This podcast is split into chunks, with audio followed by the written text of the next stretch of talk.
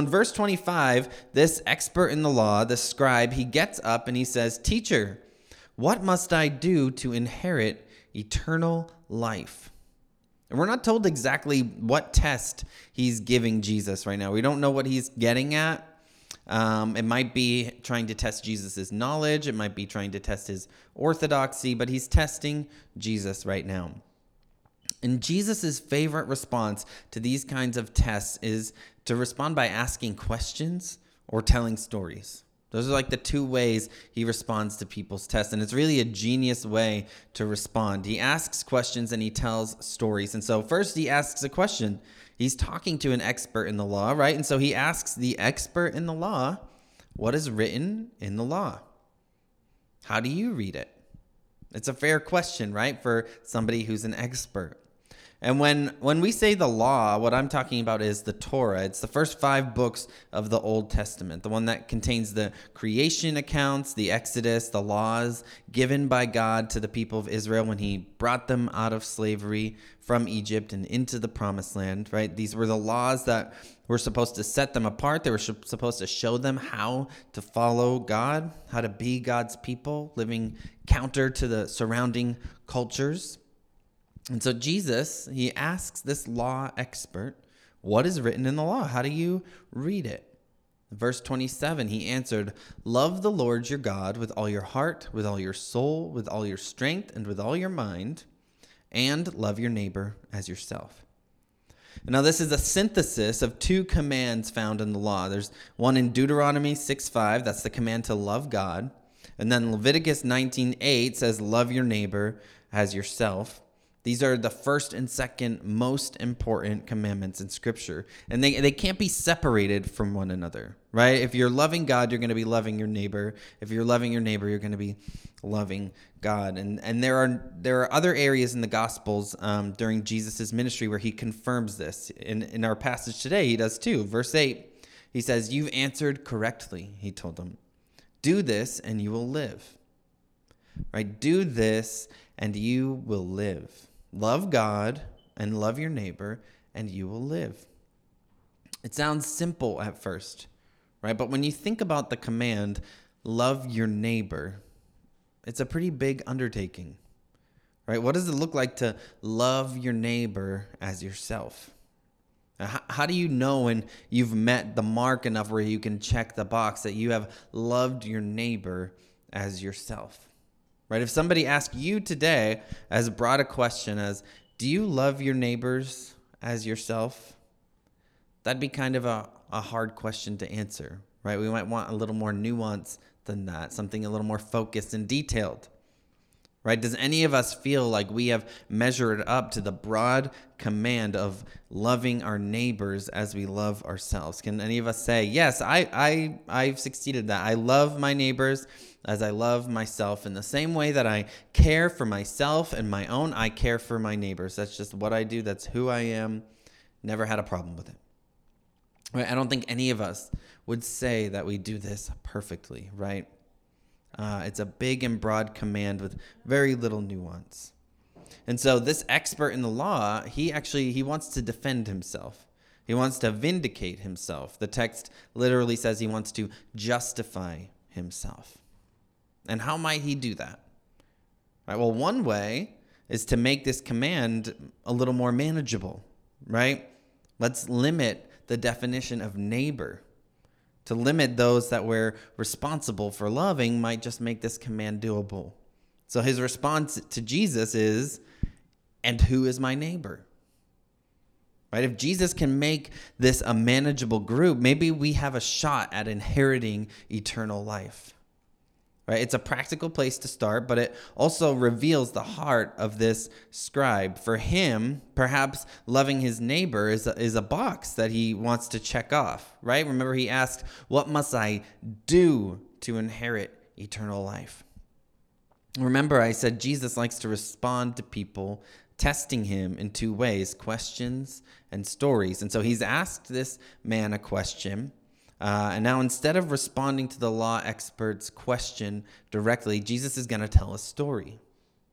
You know, like you, sometimes you talk to people and they say, That reminds me of a story. And they just kind of go on, right? Jesus' parables are just stories that he tells that are intended to reveal deep truths. They're much more effective than just giving a straight and like didactic or like teaching kind of, you know, just here's it straight and simple. That is a little harder to actually mine and dig and get like the real fullness of what's there. So he uses these parables to reveal deep truths about himself and about the kingdom. And now uh, we're gonna get to get to the meat of this teaching here. So he tells him this story. I'm gonna read it again. Jesus took up the question and said, A man was going down from Jerusalem to Jericho and fell into the hands of robbers. They stripped him, beat him up, fled, leaving him half dead. A priest happened to be going down that road. When he saw him, he passed by on the other side. In the same way, a Levite, when he arrived at the place and saw him, passed by on the other side. But a Samaritan on his journey came up to him, and when he saw the man, he had compassion he went over to him and bandaged his wounds, pouring on oil and wine. Then he put him on his own animal, brought him to an inn, and took care of him. The next day he took out two denarii, gave them to the innkeeper, and said, Take care of him. When I come back, I'll reimburse you for whatever extra you spend. Which of these three do you think proved to be a neighbor to the man who fell into the hands of the robbers? right? Jesus tells this story and he flips the question, right? Which of these three do you think proved to be a neighbor to the man? Right? He didn't ask whose neighbor was the man, right? Who's who which of these do you think was responsible for the man, right? He asks who was a neighbor to him. Right? In verse 37, the scribe says, "The one who showed mercy to him." Then Jesus told him, "Go and do the same." And in this short story, we have a picture of what it means to be a neighbor. Now, as a church that, you know, like I said, we want to build thriving communities of neighbors who love God and love one another. Do you think that maybe we should tune into this passage? Right? Absolutely. We should we should really be paying attention to this passage if we're saying that this is the mission of our church. And so let's dig into this parable a bit. Right, we're going to see three realities surface about being a neighbor. We're going to talk about how this kind of love, like what motivates this kind of love.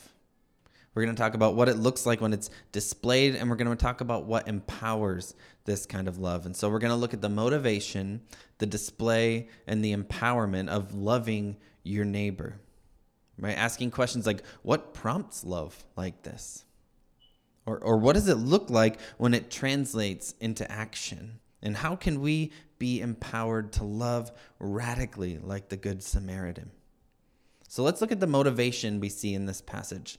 Three people walk by this guy, and only one stops, right? None of them stop except for one. So let's start there because the contrast between the Samaritan and these two Jewish travelers, it's, it's telling. Right? Jesus says the man who got attacked was traveling from Jerusalem to Jericho. And for centuries, um, this journey was actually infamous for its danger. Right? It was a journey that would take you thousands of feet above sea level and then drop you down hundreds of feet below. There were lots of caves and crags where robbers would hide out. And, and when you passed by, they'd come out and attack you. Right? These were rough times. There were no car doors to lock, right? Just you and the road. This is why people traveled in big groups, right? And so this guy must have been traveling alone. These robbers come out, they strip him, beat him, leave him half dead. And as Jesus tells this story, he introduces his first traveler with, with kind of a hint of hope. Right? He this this guy's laying here and then he says a priest happened to be going down that road. He just so happened to be there. Right? And if you're if you're listening to him at this point, you might say, "Oh, thank God."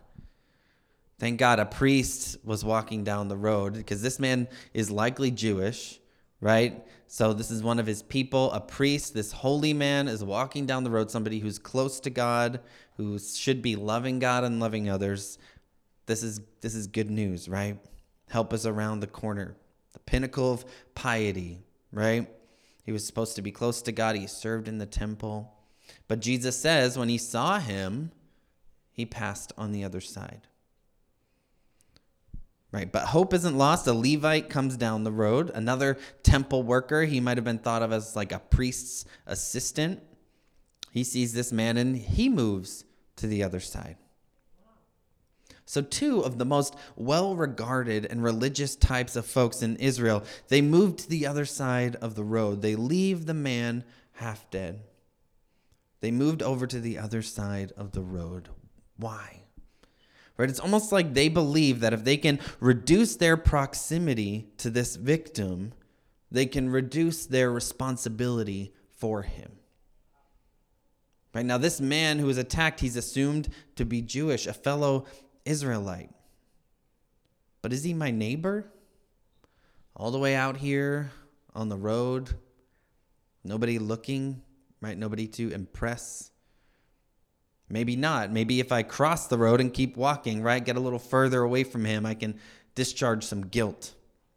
Right? If I get far enough away, I'll be justified in my choice not to intervene. Remember, this law expert, the original asker of the question, he was seeking to justify himself. Who is my neighbor? He asked. So Jesus is using two examples of people who would certainly we'd certainly think would be holy enough to inherit eternal life, right? Yet they're clearly ignoring God's most important second most important commandment, love your neighbor as yourself. Why? Before we get to that, there's another person passing on the road. And if you're the, the law expert, the scribe who asked this question, then maybe you're thinking the third one, you have a priest, you have a Levite, maybe the third one will be a scribe, right? Maybe the third one will be an expert in the law, right? The natural next person might be that. We're talking about these holy people. So if we're walking through these highly regarded holy people of the day, that would make sense. And this would be an opportunity for maybe the scribe to get it right, right? The third one in succession. Maybe the scribe's going to come down the road and he's going to get it right. But it's not the scribe, it's a Samaritan. Right? And that's a hard turn in the story. That's, that's a, a stark contrast, right? From two Jewish holy men to someone uh, Israelites viewed as the enemy, someone Israelites viewed as untouchable right? Jews and Samaritans were enemies. Samaritans were from a region called Samaria, and they were among the least respected people in Israelite culture. Right? They had similar ancestral history, but it was supposed that Samaritans were part of a tainted bloodline and, a, and practiced a compromised form of Judaism. But at the same time, Samaritans also hated Jews and believes that they practiced a false religion as well. And so this Samaritan is walking on the path. Jesus says in verse 33 He came up to him, and when he saw him, he had compassion on him. And let's stop there because this is where we find the contrast, right? This is the big difference. He had compassion on him, right? Loving your neighbor starts with seeing your neighbor and having compassion. Right? Loving your neighbor starts with seeing your neighbor and having compassion. The Samaritan sees this man lying in the road and he has compassion. And this is a word that's used of Jesus a lot in the gospel accounts. Jesus had compassion. It's one of those things that just categorizes Jesus. Before he heals the sick in Matthew 14 14, it says he had compassion on the crowds and healed their sick. Right? Compassion, in, even in English, if you break it down, it's literally to suffer together, right? Com meaning with, passion meaning suffer, suffer with, right? Compassion is when you make someone else's suffering your problem. All right, compassion is when you make someone else's suffering your problem. It's the opposite of what the religious leaders do in the story. Right, so, two things are happening. Jesus is presenting a positive example of a Samaritan following the command of God and the picture of a Samaritan having compassion on a Jew, his enemy. And to us, it seems like it would be, you know, petty for the Samaritan not to want to help the help the guy, right? Just because he was Jewish, he wouldn't help him. But important it's important to know just the context that they're talking about here. This individualistic way of seeing people that we have in our place and time right now, that was not really a factor back then. People saw each other as groups, right? Nations, tribes. If you were part of an enemy nation, if you were part of an enemy tribe, then you were the enemy. There was no like, oh, you know, I hate Samaritans except for you, right? That's just not the way people thought. Right? It's just not the way that they acted back then. So for this guy to see his enemy, someone from an enemy nation, an enemy religion, laying in the road, it nobody in that culture would have really blamed him for walking by. Right? And that highlights for us just how unexpected this storyline is. He doesn't care that he's Jewish. He connects with him on a human level first and foremost. Right? The Samaritan makes this man's problem his problem. But why him? Why the Samaritan? Why did the others pass by? You know, we're not we're not told, right? But now might be a good question to ask ourselves, why do we move to the other side of the road? Right? I'd have a hard time believing any of us never have done that, right? Have never done that. So let's look inward. Right? Why? Does anyone have, you know, even you can shout it out, any insight? Why would we move to the other side of the road? What's going on internally that makes us not want to see, not want to have compassion? What prevents us? Fear. Fear? Being judged. Being judged. Safety. Safety. Apathy. Apathy. Yeah, not my problem. Maybe it's their fault that they're in the situation they're in. So why should we help them? You know, I think back to a news story I read a while back about a man who uh, left a bar and got robbed at a 7 Eleven. His attackers knocked him out. He laid in the road for a few minutes. Video surveillance footage shows people walking by him. Some people even crouched over him and kept walking. He was visible from the bar that he had just left, but nobody intervened, right? Nobody called 911 or even moved him from the street or tried to stop the cars. And after two minutes in the street, a car eventually ran him over and ended his life. And you think, is there no mercy? Right? Why would people do that? Why would why would nobody help this man? He was he was just about my age, you know? According to social psychologists, it's called the bystander effect. Right? Someone else will do it. In fact, the probability that somebody's going to help you in a situation like this is actually lower when there are more people around. Right? You'd think it'd be the opposite. But folks cite reasons like safety, right? They'll say safety, yes, but also believing that someone more qualified will do it right? Sometimes it's it's it's a little more complex right? Not wanting to get tied up with any subsequent legal matters. If i go and help this guy is somebody going to ask me to be a witness to like the robbery? Am i going to get called into court? Is this going to be like a laundry list of things that i have to do now? Right? Worrying that helping will make them feel foolish being embarrassed being judged taking cues from others around them but this Samaritan man, he doesn't walk by thinking someone else is going to take care of this guy on the road. The neighbor love Jesus is showing us is motivated by compassion, making someone else's problem your problem. Right? That's the start. But it doesn't end there, it's displayed through mercy. This kind of love is displayed through acts of mercy. True compassion making someone suffering your problem, it will lead to acts of mercy. When you make someone's problem your problem, that's just the next logical step. Take care of them the way you, your very self, would want to be taken care of. Right? And so, what does he do? Well, first, he walks over to him. Instead of withdrawing, he gets closer. And then he addresses his immediate needs. He gives him bandages. Some people have said that uh, someone traveling like that probably would have needed to use their own clothes for that. He uses costly products like olive oil and wine. He uses oil to soothe the wounds, wine to disinfect. And then he picks him up. He puts him on his own animal, likely a mule, uh, and he he is probably now walking, right, instead of riding his own mule or donkey. And then he brings him to an inn.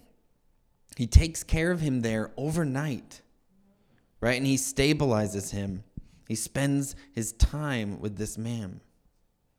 He takes two denarii, that's two days' worth of wages, and he gives it to the innkeeper, and he tells him, Take care of him. When I come back, I'll reimburse you for whatever you spend. He gives his money, right? He's going to follow up, he's going to check on this man when he comes back. Right, he breaks through many of the barriers that keep us from action. Right, this is going to cost him some money. It's going to cost him time. Uh, he's going to see and experience some really uncomfortable things. Right? It's going to use up his relational energy. This is not a transactional way of helping. This isn't distant charity. This is hands on, embodied, and fleshed mercy. A willingness to do what it takes but not with the motivation to check a box or, or clear himself of guilt. See, when we're looking to check a box, we want to get the service over with as quickly as we can. Right? But when we're motivated by compassion, common humanity, right? And when we let go of self-preservation, we can be more concerned about the other person than we are about ourselves. And I don't want to overstretch this allegory or this illustration here, but notice that the Samaritan still continued his journey. Right? This is a misconception that some people have. Loving your neighbor as yourself doesn't mean that you need to become enmeshed with your neighbor. Right? And I think sometimes this is what some of us fear, and, and it might be where some of us naturally gravitate. Right? Loving your neighbor doesn't mean you and your neighbor become the same person right? Loving your neighbor as yourself doesn't mean your neighbor becomes yourself. It's okay to have boundaries. It's okay to use discernment and wisdom. It's okay to do what you can do. But I've seen many compassionate and empathetic people get too wrapped up in the lives of those that they're helping. So you don't know where one begins and the other ends right? I've seen people make really bad decisions in the name of helping others only to end up in a place where they can't even help themselves. Right? And, and, and hear me when I say I'm not saying that we should avoid painful sacrifice in the name of loving our neighbor. I think we should sacrifice even to the point of pain to love our neighbor. But I'm saying even this story, which epitomizes neighbor love, leaves room for boundaries, right? Some of us need to have better boundaries. Some of us need to stop using boundaries as an excuse for not loving our neighbors, right? We, we run the spectrum. Some of us need to have more boundaries. Some of us need not use boundaries and as an excuse as why we aren't loving our neighbors. Where on that spectrum do you fall? Right? Jesus shows us that loving our neighbors is motivated by compassion and displayed through mercy. That's why he asks this expert in the law in verse 36 Which of these three do you think proved to be a neighbor to the man who fell in the hands of robbers? And now, now this scribe has to answer and, and maybe he can't even bring himself to choke it out. He can't choke out the name Samaritan. Uh, but he does say this the one who showed mercy to him. Not the one who felt mercy toward him, the one who showed it. Right? Loving your neighbor is displayed, it's experienced through acts of mercy, through meeting needs, whether that's material, relational, financial, temporal, right? What have you. Jesus says to him, Go and do the same. And that's the end of this scene. Right? What would it take for us to live like this? Right? What needs to line up for you? When will it be the right time? Notice how Jesus flips this question. He asks, Who is my neighbor? And Jesus says, Who proved to be a neighbor? The man's approach is flawed, right? He wants to find out who he's responsible for, he wants to limit the number. But Jesus is saying it's about you being a neighbor. Wherever you go, it's about being more than it's about doing. Right? He asks, What must I do to inherit eternal life? He wants to earn his way to salvation. Jesus tells him not what he must do, but who he should be. Be a neighbor. If the command is to love your neighbor as yourself, the first question needs to be Who would you like to be your neighbor? Right? If you're supposed to love your neighbor as yourself, who would you like to be your neighbor? right? Then be that neighbor to other people. And before you do, like uh, be before you do, right? How how can we be before we do? Right? We need a foundational transformation. How do we move from being the priest and the Levite to being the Samaritan?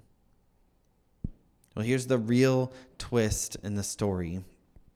We are not the Samaritan in the story. Some might read this and think, oh, out of all these, the Samaritan represents us, right? We're supposed to identify with him. No. When Jesus shared this story, he put the Samaritan in the place of Savior, and he put the Jewish law expert in the place of the man on the road. He put the Jewish law expert in the needy place. Right? Jesus could have told the story there was a Samaritan on the road, and a Jewish scribe came uh, in on his donkey, and he reached across racial barriers and prejudices and helped this injured and destitute Samaritan. That still would have been controversial. It still would have been shocking for that time. But he doesn't do that. He doesn't paint the, the expert, the scribe, in this light at all. He puts the this guy on the broken down road, right? We are not the Samaritan. We are the man on the road. We are in need of mercy. The good Samaritan is Jesus. And he has shown us mercy. And those who have been shown mercy are called to do likewise. Right? Jesus tells this story as he's on his way to the cross. Remember, we talked about that last week. He's on his way to die for humanity at cost to himself. Right? God, in his compassion, didn't withdraw from us, even though we were his enemies. He drew near. He saw the brokenness. He saw the ugliness. He saw the mess. He saw the cost. And he drew closer. Jesus draws near to us even today when we're broken and battered on the road. He picks us up. He gives us rest. He stays with us. Jesus is unrushed. Jesus chose to become a neighbor to us, coming from heaven to earth. Right? Philippians 2 7, he emptied himself by assuming the form of a servant, taking on the likeness of humanity. He became our neighbor. And when he had come as a man, he humbled himself by becoming obedient to the point of death, even death on a cross. And Paul tells us adopt the same attitude as that of Christ Jesus. We love because he first loved us. 1 John 4 19. We can be a neighbor because he was a neighbor to us. We can love our neighbors because we have been loved by God. Right? We have not only been shown what co- that kind of love looks like because of Jesus, we are recipients of it. Right? So why would we withhold it from others? Right? What would it look like if we took these words as radically as they're written? Right? They're pretty radical words. If you, if you were fresh to the scriptures and reading this, this would have a very big impact on you, right? It's especially hard if you've been reading scripture for a long time to be able to really understand just how heavy these words are. Right? Sometimes our senses have been dulled. But this is calling for revolutionary love. Right? And it's by this love that Jesus is made known to us in our community. It's by this love that even people come to know who Jesus is. It's by this love that we are able to spread the gospel. Now, the Roman Emperor Julian, he ruled Rome into the middle of the second century AD. One of his big initiatives was to eradicate Christianity from the Roman Empire after Constantine had declared it the religion of Rome. And so he pushed for a renaissance of early Roman religion, the paganism that they had practiced formerly. In a letter about this, he wrote, The religion of the Greeks, that's the former religion, does not yet prosper as I would wish on account of those who profess it.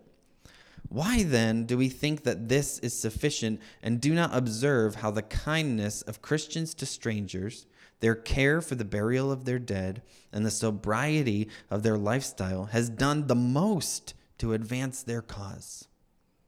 Right? Their kindness to strangers has done the most to advance the Christian cause.